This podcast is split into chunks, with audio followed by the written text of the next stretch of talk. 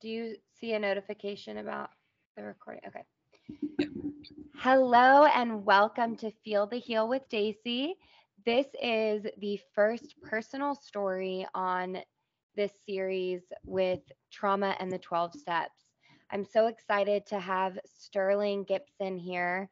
Um, so, Sterling and I met in a 12 step fellowship, and we actually worked at the same recovery treatment center for a little while. And um, we just, every time we'd run into each other, we'd get into either some type of spiritual, philosophical, or trauma related conversation.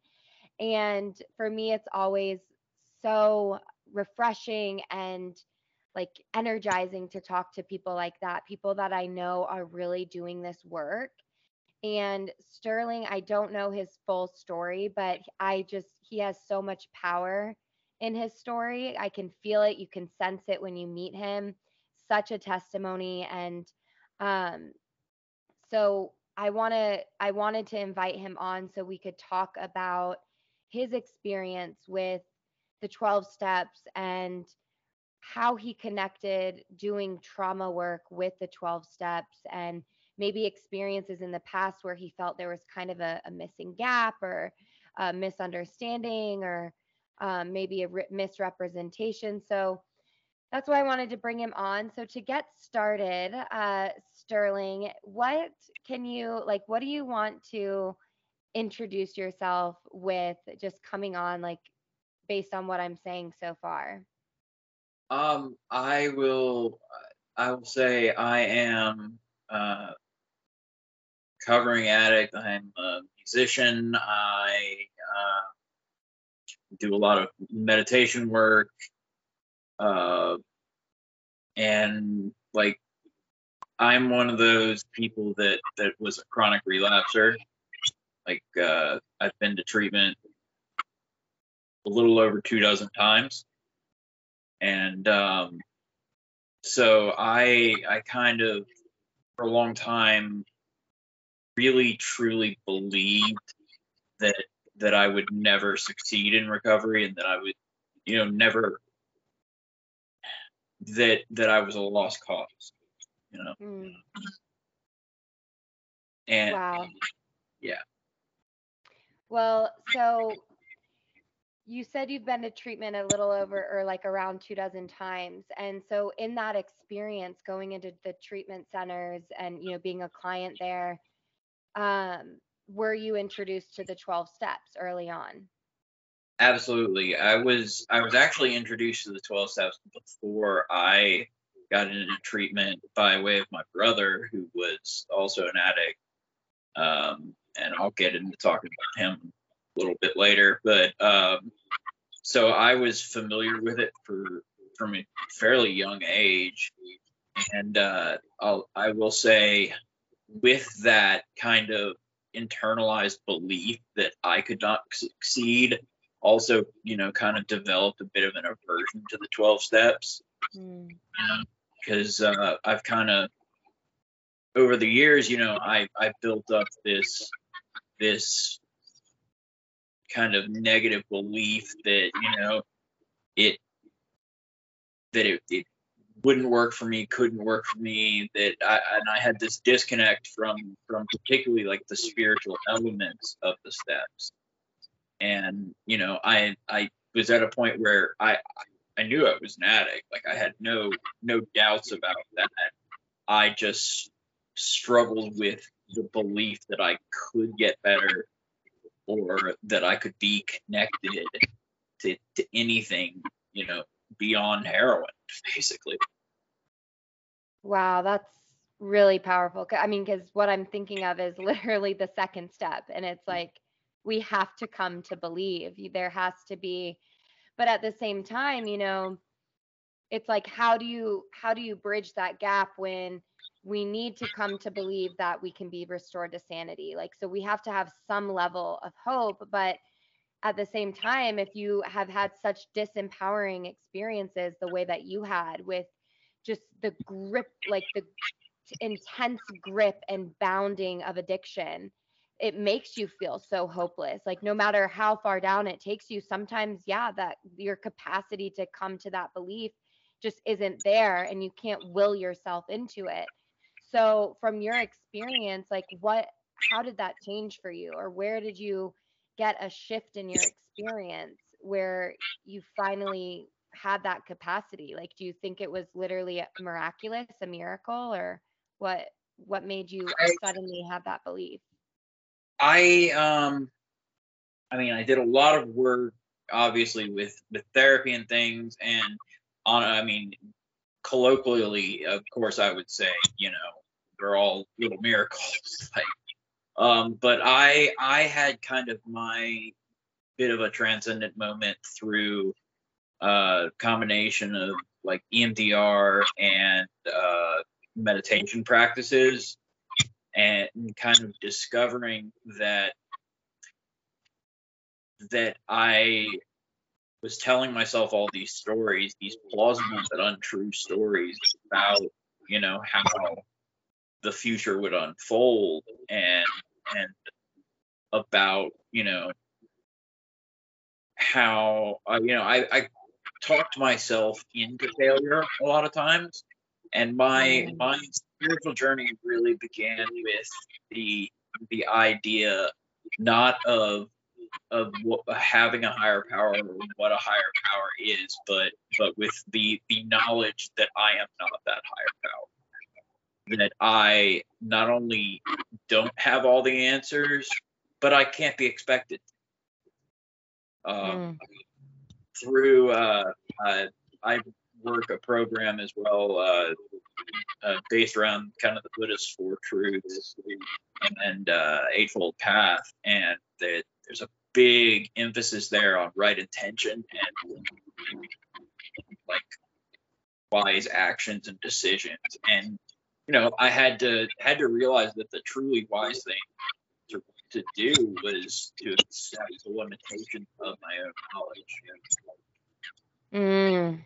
Wow, that that I'm sure was such a journey just knowing how like deeply philosophical you are because you yeah, like we I just I think that's why I enjoy conversations with you so much because we're both very philosophical and you challenge me sometimes in my own philosophies, but like probably unknowingly you do that. But um but no, there is something you said about like that caught my attention with the EMDR. So, from my experience, my experience with tra- trauma and the 12 steps was I now know that I had trauma long before I picked up a substance. And it was the perfect combination. Obviously, I feel like addiction runs in my family. So I was kind of set up in that way. But I don't always believe addiction manifests for everyone just because of a family history. I really do think trauma influences it a lot. And um and so I had, you know, my trauma before, but I didn't actually get into healing trauma until I was it like 5 years into sobriety. But I realized, you know, it was a very humbling experience because I realized I had reached a point in my sobriety where the method of the 12 steps like was starting to feel a little limited to me. And uh, again, it's not, I don't believe it's not, I don't believe it's the 12 steps themselves. It's just the way that it's practiced and interpreted sometimes. We kind of don't have the full language of trauma in the way we're interpreting it all the time. So some people kind of shame themselves through the literature of the big book. Um, so for me, what kind of like what you were saying, it's almost like your own narratives which are trauma narratives from what I'm hearing. It's like our trauma creates these stories whether they're conscious stories or they're felt stories in our in our body in the memory of our body which you were carrying this narrative in your body that you know it's useless basically i'm useless and it's again like when we have trauma that's deeply rooted the, the very nature of trauma is it's what dwells below our level of consciousness. So you might be consciously saying, I'm desperate, I'm an addict, I'm going to try it, I'm going to do something different. But it's there's this deep rooted trauma belief that saying i am useless. I can't do this. And then it you know and it's inevitable. It it reenacts this this story and leads to relapse and so for you the tr- 12 steps started to really take root for you because of the the EMDR work and the trauma work you were doing um, that was allowing you to kind of release the grip of these stories. It, would you say that or? Yeah, and um, if if if people take nothing else from uh, from my story, I, I would hope it would be the fact that while the 12 steps are transformative and amazing, there's more to to doing recovery for a lot of people than that, you know. Then it's all about finding finding our individual paths and you know not being afraid to ask for help and to seek professional help to to explore other areas one might like one might be struggling with and you know for me like the EMDR was really helpful at identifying um, trauma, uh, you know, those little T traumas that that I wasn't necessarily aware how impactful they were. You know, because I I like to think about little T traumas as particularly insidious because so often we don't we don't even recognize them as trauma, and so they they mm. build on themselves.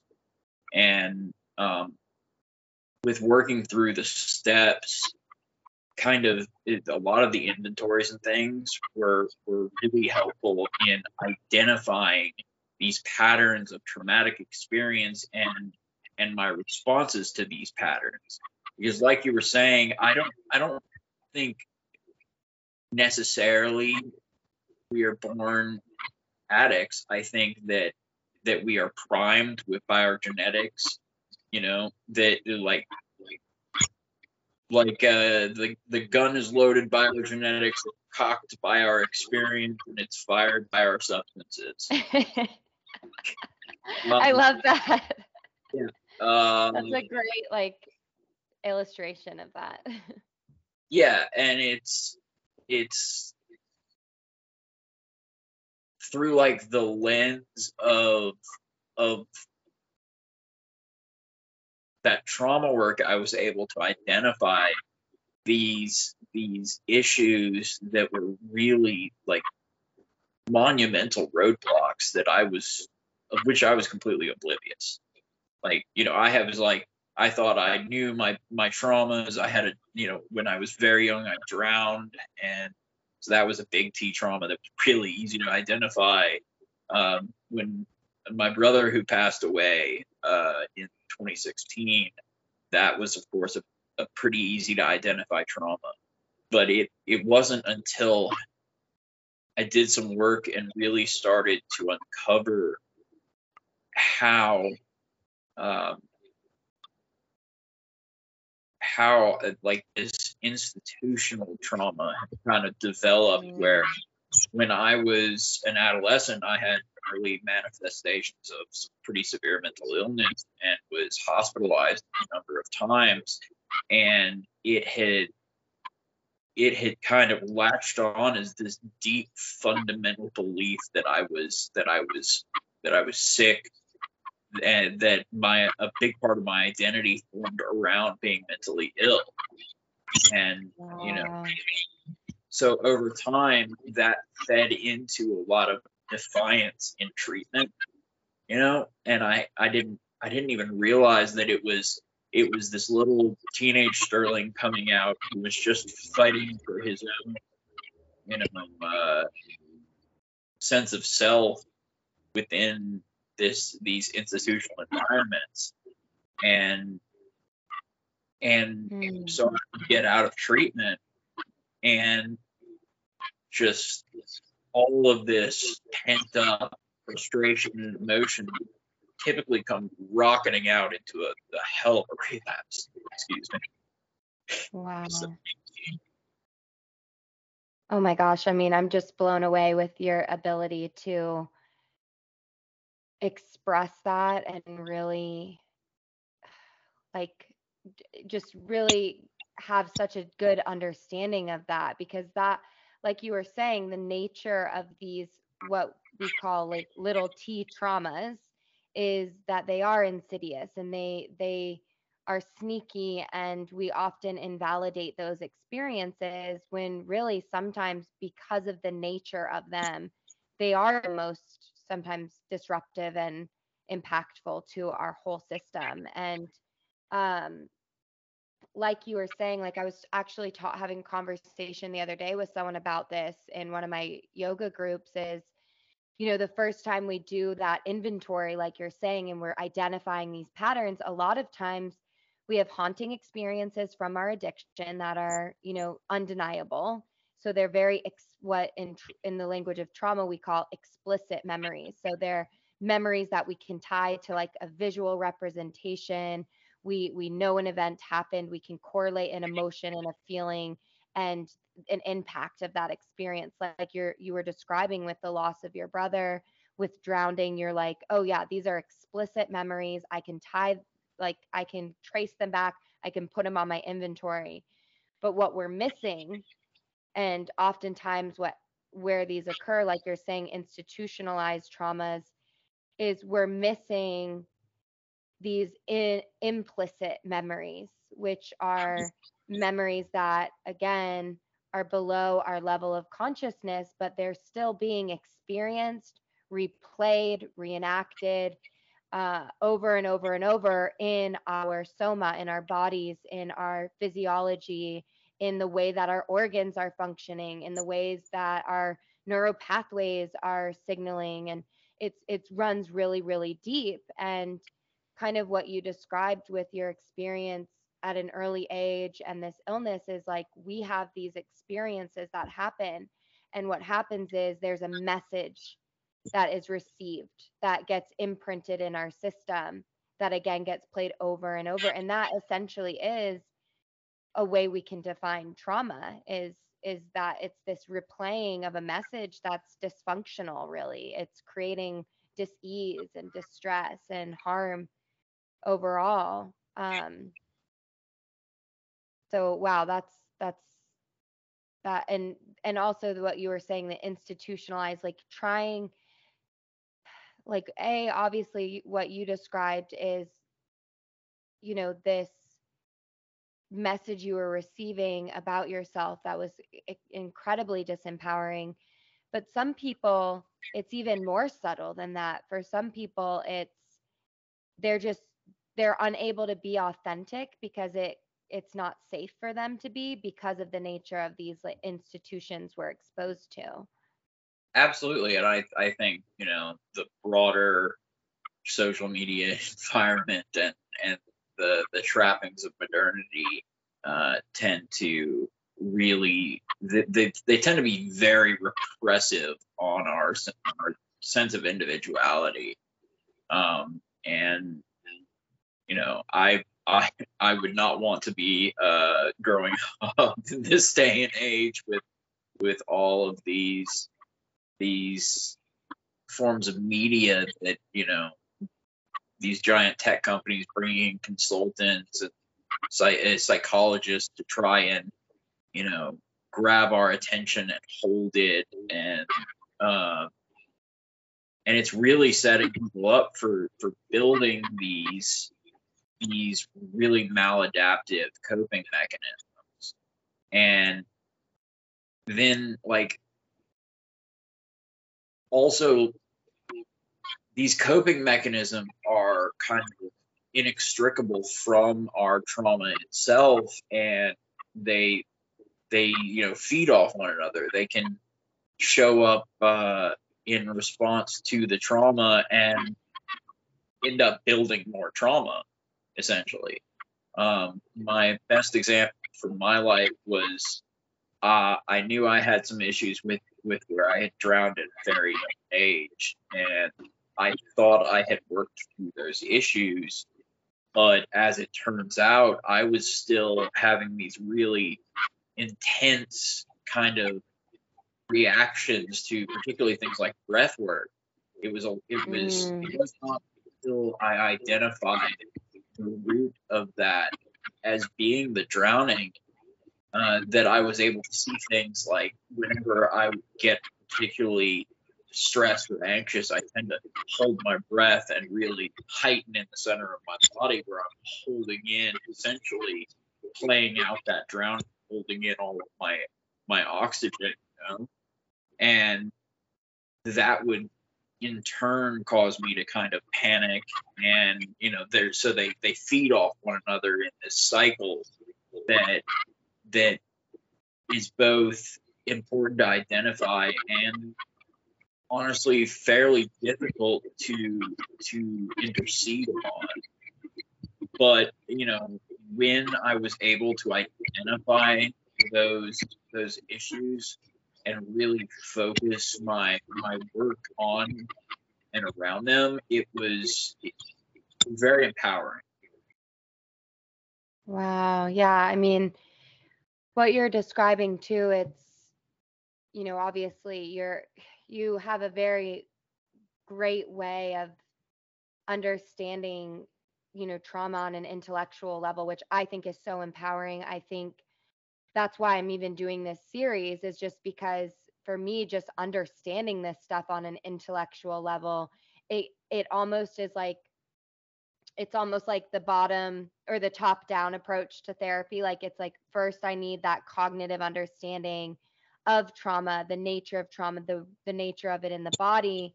But then eventually I I have to stop intellectualizing my traumas. The yeah. same way the big book is designed it's we first learn about the disease of addiction. It goes into, you know, what is addiction? What is kind of the nature of addiction? How does it show up? But then eventually we have to drop down into the spiritual experience of it, drop down into the practical application of the principles. And so for you, the way you're describing, it's like you first had to kind of understand okay, wow, this breath work or whatever this modality is, it could be different for any person that's supposed to, you know, quote, help me is not helping me right now. It's actually more activating or more this or more that. And, um, which by the way, like just to note this for any of the listeners, breath work is actually for a lot of people, especially if you have developmental trauma, um, where you like the ventral state, which is supposed to be the state of the nervous system where you're safe and connected. If you learned based maybe on childhood abuse or or you know traumas as you were developing, you might have learned that that safe that's what's supposed to be a safe place um, is not safe or it's unpredictable when you could get access to that. So that tapping into that, you learned, wow, this physiologically safe space is actually not safe. And so breath work can be extremely triggering for some people. And it's learn and it's something that you have to relearn. You have to reteach your body that wait, no, this state is actually safe. So it's about learning how to slowly move into that and like maybe do one belly diaphragmatic breath at a time, not doing a full practice. And slowly easing your way into it, which that is when you have to surrender the logic and go into the felt sense. So, how did you first start navigating that? Well, um, that was the the intellectualizing and such was a huge roadblock for me. I, I um, if you can't tell by my my vocab, like it, it my intellect has been my shield for most of my life. It has been the wall uh, against which I guard the world. You know, it's it's what I put uh, around me in in lieu of actual connection, and so it was very easy for me to come up with all of these high minded, intellectual, plausible, but untrue statements about recovery, about myself, about, you know, having the knowledge. And I like to say I, I had a ton of knowledge about about addiction, but but it wasn't until I I relinquished that that knowledge and that sense of control that I was able to identify how little I truly knew about recovery, you know. Mm. Um, and like I said, kind of towards the beginning, my the the genesis of my sense of a higher power is is simply that I'm not it, and that was was possibly the most freeing um, uh, thing that I've I've learned in my recovery journey is that not only do I not have all the answers, but I'm not supposed to. Like that that it is wiser to accept the limitations of of my knowledge. In in Buddhism, there's the idea of the wise mind, the beginner's mind, um, and kind of the old quote goes uh, that the uh, the possibilities are are limited in the eyes of the of the master, but in the eyes of the beginner, the possibilities are limitless.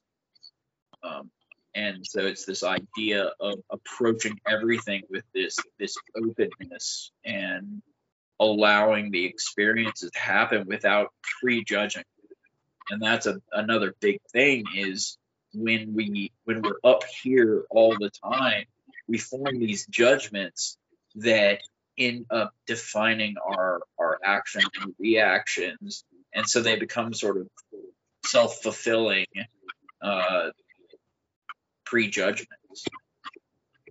Mm, it's so true like when you're living in the mind so much it creates a physiological response that like you know and actually truly when i think of other types of therapeutic work like parts work i don't know if you're familiar but like internal family systems it's basically approaching realizing that we all have these different parts to us. Like we all have like you described one of the parts which is like that little boy inside and a lot of times our parts present themselves as the inner child but um you know like you know some people do get sober uh and they maintain their sobriety and it's just this control part that's like getting them sober and keeping sober.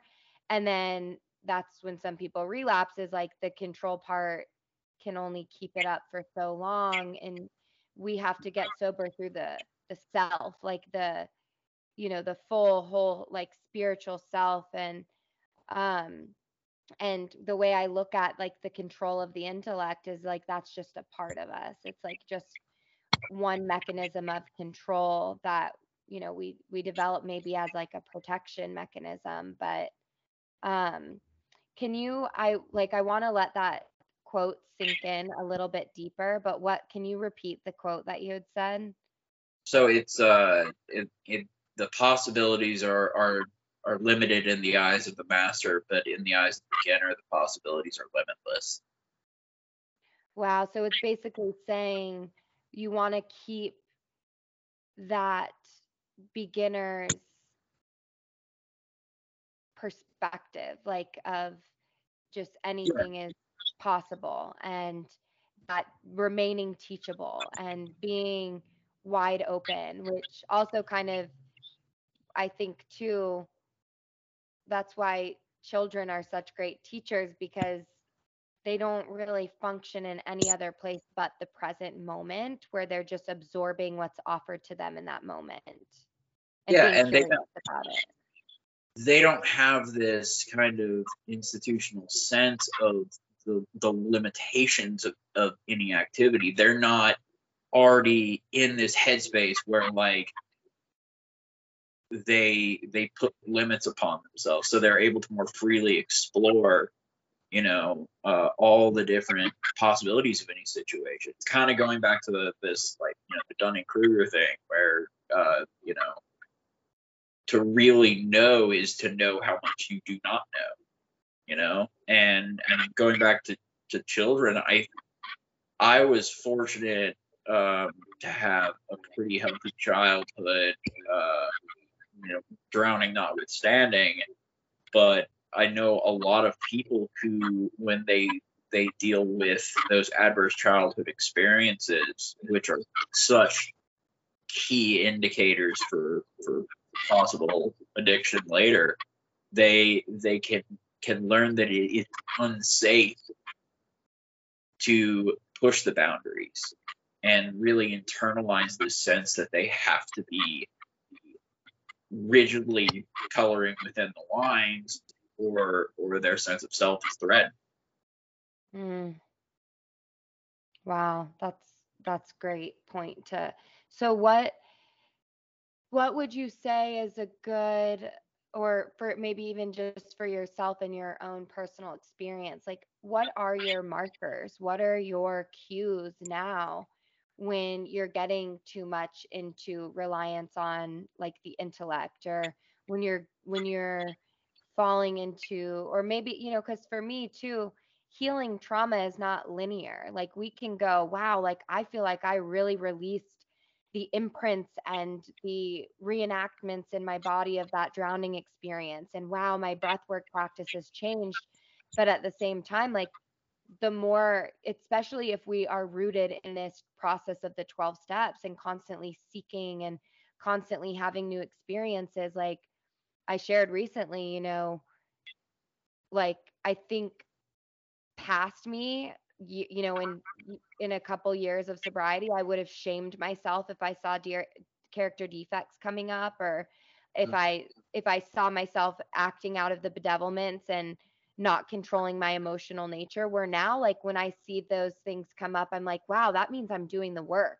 It doesn't yeah. mean that i'm not doing the work. It means i am because when you are doing this deep work it's going to get ugly sometimes and there's going to be things old traumas that surface that you haven't yet tapped into like they say the layers of the onion. So what for someone who struggles with or who has had a history of struggling with you know such heavy reliance on your intellect as a sense of control how do you remain intellectually curious spiritually curious but also how do you how do you what are your cues for when there is you know new a new layer of healing to to be had? So um i as i had said earlier i do a lot of meditation and a big part of like mindfulness practice is about identifying thoughts as they come without judging them and you know letting them pass on their own. And so I I can usually tell that I I I need to get back within myself when I I start noticing myself doing things like kind of reflexively correcting grammatical errors or you know interjecting random factoids that are you know unnecessary and and I start kind of stroking my own intellectual ego and when I when I notice these things because that's that's part of like when you were saying that talking about the bedevilments and the character defects showing up, how you, you used to just be ashamed by that, but now you're able to identify them and make that connection that oh, this is something I'm doing. I I maybe can work on that, but it doesn't define me. You know, being able to identify the issue without becoming absorbed into it. Yeah, definitely. That's it's it's true because I'm thinking too, you know, the nature of that is multi-dimensional because it's like, yeah, the character defects come up. I notice them, I sense them, I see them. But then there it might produce another narrative of like because I have these defects, I am unworthy and I'm unlovable. And I think you know, part of true humility is realizing that even within those defects, I am lovable and I'm worthy. And it's just showing me where I'm not yet free and embracing that. Again, like this isn't a linear experience. It's about allowing these things to surface and and explore multiple avenues of healing which you know also thinking of the 12 steps it does talk about seeking like you're saying through pra- a practice of mindfulness um and also seeking other areas. Like the the 12 steps are not designed to be like one size like it's it's not designed just to end with the 12 steps. They are designed for us to seek out therapies and seek out other mentors and coaches and religious practices uh, to find to constantly have new experiences to get us into that overall surrendered place of living in wholeness with you know our authenticity. Um there was something else you said um it literally just popped into my head that I was like, oh, I want to circle back to that. Um, well, yeah, I, I'm again this this idea of finding our own path is so very important.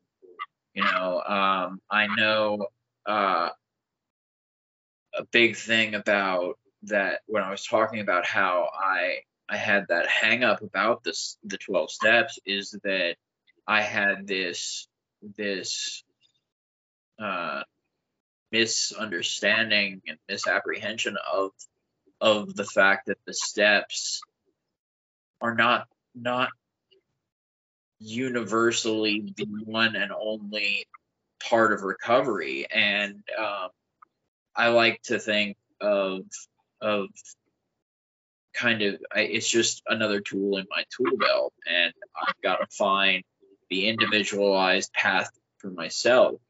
You know the steps have been wonderfully empowering to me. And also i have found other outlets that have been just as amazing you know in other aspects and they they reinforce one another. Um, a, a hugely impactful uh, book for me is uh, uh, One Breath at a Time, which is a book of uh, Buddhism, the Twelve Steps, and it's it was able to really help me uh, internalize this sense of of the Dharma, which is kind of the truth and nature of life, being that I am ultimately, you know, in in limited control of my myself. You know, my my body does its thing pretty much on autopilot. You know, my heart beats, my eyes see, and my mind thinks, and that I am. You know, while I don't have control outside of myself, I can find power and find strength with the control I have over trying to kind of nudge myself into building healthier automatic patterns. You know, we we go through life so much on autopilot, you know, uh, and I know for me, I get caught in this rumination and stuff, and and you know, I'll be going through life and I'll be up here, you know, with these these you know racing thoughts and these these cycling thoughts and all that. And and the rest of the world is is just happening you know? I feel like for a long time uh, i was i was just kind of going through life without actually experiencing living. And that's mm. a big part of i had to make this identification that that sobriety is great, but recovery is, is the goal. You know, and recovery is an active process that it while it begins with that abstinence, it goes so far beyond that. You know? The and it's kind of going back to that beginner's mind and, and that sense that that the possibilities of recovery are are limitless. You know, I I had music is a huge part of my life, and I had really disconnected from it in my active addiction. It's something that I've been able to rediscover and and make a big big part of my creative output. Uh, old activities that I enjoyed when I was younger. I used to read a lot. I read a lot again. You know? um, and the new activities like the meditation. These are all these experiences that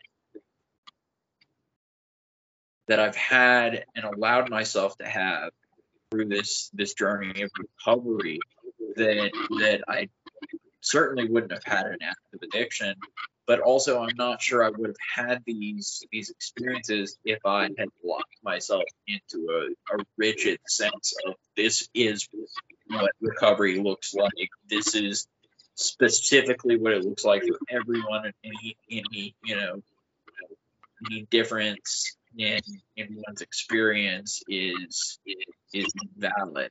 You know and this this sense of I've got to find the path that is necessary and helpful for me. Because while there are commonalities in what gets us all here, you know, we all have our own story. You know, there are underlying themes through through the human experience, but no one has lived my life but me. So I've got to find my own truth in that experience. I love that, you know, that you're kind of eh, full circle with what we've been talking about. I love that you're bringing it back to that individualized process of recovery because um you know I, I i often look up the definition of recovery in like on google and i love sharing it when i'm in meetings because it says um there's two main definitions that come up, and one is a return to a normal state of health, mind, or strength. And the other is the action or process of regaining possession or control of something stolen or lost. And when I think of that in a spiritual sense, um, you know, it's that being restored to sanity.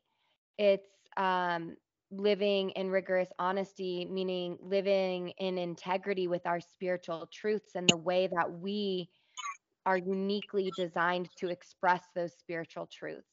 And and that's ultimately what the uh, 12 step has to offer is it helps you get unblocked in a way that ret- restores you into this space of living in complete wholeness and alignment with how you're here to express that and how you're here to share yourself and your unique light with humanity and the world. And um you know it's the 12 and that's really like I love how you shared your story because my goal in this series isn't to shy people away from the 12 steps. It's actually to show them that like if you're feeling like it's limiting you if you're feeling like the language isn't resonating with you or maybe there's you feel like you're doing it wrong it, this is to encourage you that like no they, these 12 steps are a foundation of exploration of having new experiences and there's so many other modalities to build onto them with that reinforce each other. Like you said they reinforce each other.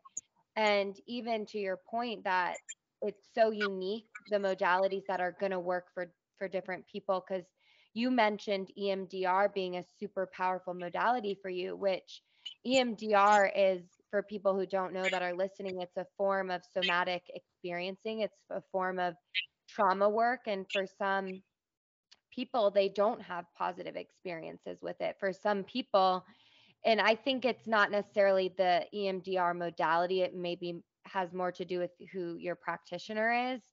Um, you or know, just where you're at that day. You know, there yeah, or where you're at. Yeah, and like maybe it's too intense for some people, and that's the nature of trauma too. Is in order to heal it, we have to move into it. In yeah. order to heal it, we have to move towards it, but we can't go too much too fast. We can't force ourselves too far into a trauma and try to manipulate the experience and say i'm ready to heal this and get it done it's it's a pendulum swing. It's you know a pendulating experience of let me move into it just enough where i'm touching into that dysregulation where i'm, I'm getting a felt experience of these patterns at play these automatic functions like you were saying the autopilot where i'm tapping into it, it uh, just enough consciously but then i'm pulling back and allowing my body to regulate it and then let me move into it. And so it's definitely a a process. It's it's a, a practice like we're taught and it is unique to different people and so it's the goal is more to encourage that exploration in a way that feels supported and safe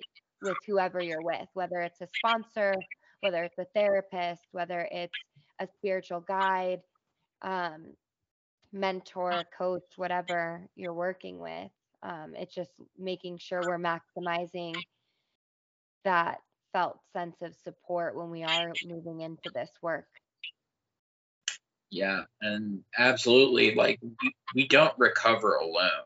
You know, the the the one thing about the as I get more time, uh, I I become increasingly aware of how accurate a lot of these kind of 12 step cliches we hear are and it's so frustrating because i'm like wait so you're telling me all i had to do this whole time let's just take advice? And and uh and it's but the the idea that this is a we program you know it's it's the connection to others that that for so many of us for so long we lost. And you know one thing i was discussing this with a, a therapist yesterday was uh this sense that that our substance use has been helpful to us. You know, it was a maladaptive coping skill, but if it wasn't of some help at, at some point, we probably wouldn't have done it. That doesn't mean that it's helpful now. It it it, ceased being helpful a long time ago for me. Um, but I still have to kind of be aware that that I have to grieve that that lost connection.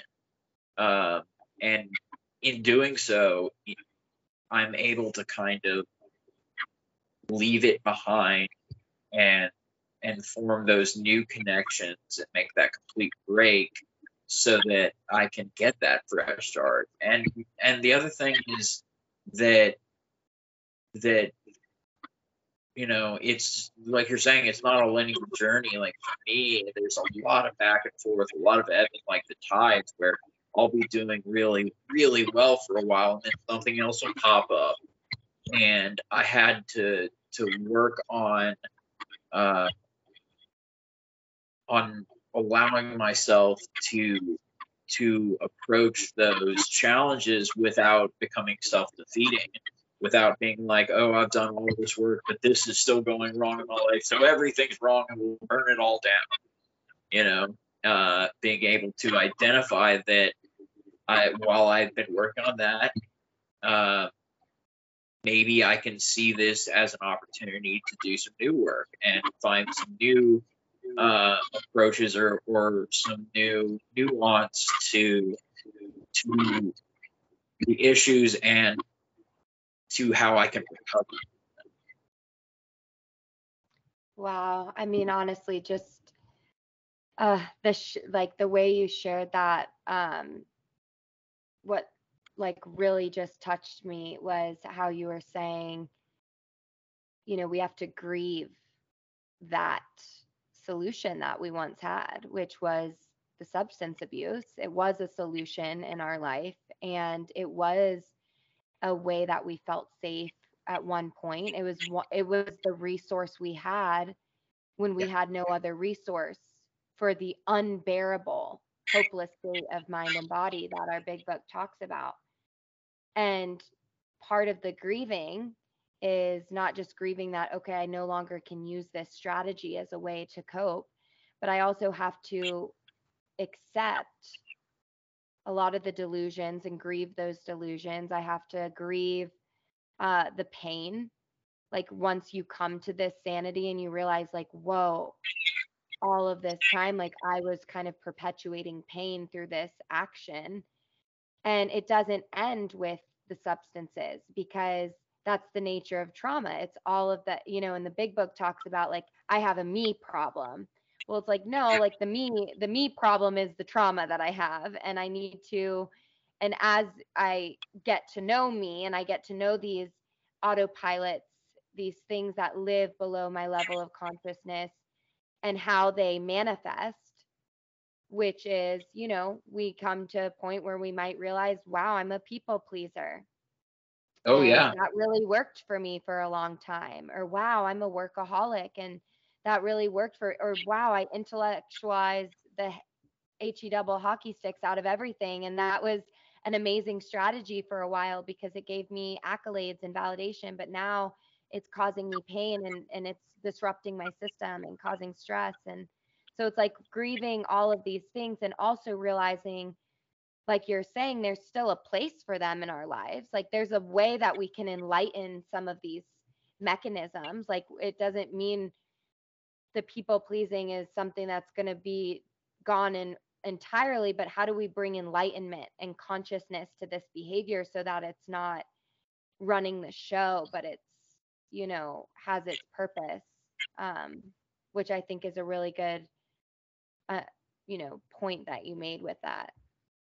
Yeah, and um, I think being, I think grieving is a healing process. I feel like in the our broad society, especially just Western society in general, we we there's this stigma on grieving that I feel like it's it's very unhealthy, and I I think that the grieving process allows us to kind of clear up that that channel and and put a kind of a that you know with mental illness is the the idea of the semicolon. Is this break where we can get into something new. There's a, a quote I really love uh, about grief, and it's this idea that uh, grief is love with no place to go. And mm-hmm. so we find, we've got to find that love. We've got to identify that love, where it used to be useful, and how we can best redistribute that love going forward. Wow, I love that. And yeah, like as you're saying, for me, when I think of grief, I think of this felt experience of longing, which is like, it's like you're saying, it's a love that we've either lost or felt like, you know, that we're, we're grieving a love that was once there.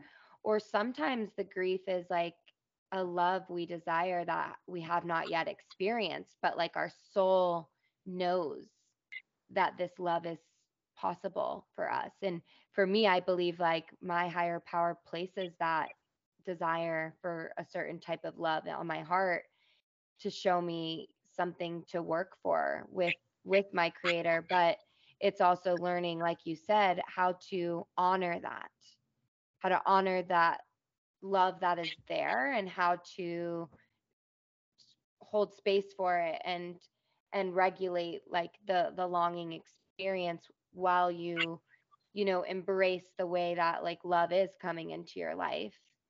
Um really powerful. So just um this has been such an amazing episode. I feel like we are definitely going to have to come back on the podcast because you have such a great way of really connecting a lot of the dots and i feel like a lot of people struggle with that and they struggle putting words to their experiences. Um, and uh, any, I want to give you the opportunity to just share any closing thoughts with the listeners, if if anything's coming to mind before I close it out. Yeah, I would just encourage everyone to to remain teachable and to not to limit your uh, yourselves to any any one prescribed path, that finding your own truth, your own path is invaluable because ultimately take you wherever you go, you know. If you you can't walk walk someone else's path, you can only walk your own, you know. I love that. Yeah, I think um beautiful beautiful thing to reinforce um just because again that's that's really what like was the seed that was planted in me that inspired me to do this series is because I got really fundamentalist. Like I, I became like a fundamentalist around 12 steps around the the program. And because of that, it's like that's not how the 12 steps are designed to be. They don't want you to be like this fundamental person that this is the only way you be rigid about it. And I that's why I'm trying to break up and show people cuz through my own experience I was I was limiting myself and thinking and shaming myself thinking I was doing the 12 steps the wrong way because I wasn't having a spiritual experience. And it was because of my trauma and you know the 12 steps. I kept going through the 12 steps as i was seeking guidance for my trauma. And i i realized like wow i was i wasn't i wasn't getting it you know and so i love that you closed with that. Thank you so much for coming on. Everybody listening i will put in the show notes ways that you can get in touch with me or sterling. We love to hear your feedback. We want to know how you're resonating with our message and our content and just our experience in general. And um, can't wait to have him back on. So thank you again for joining me. Absolutely. Thank you.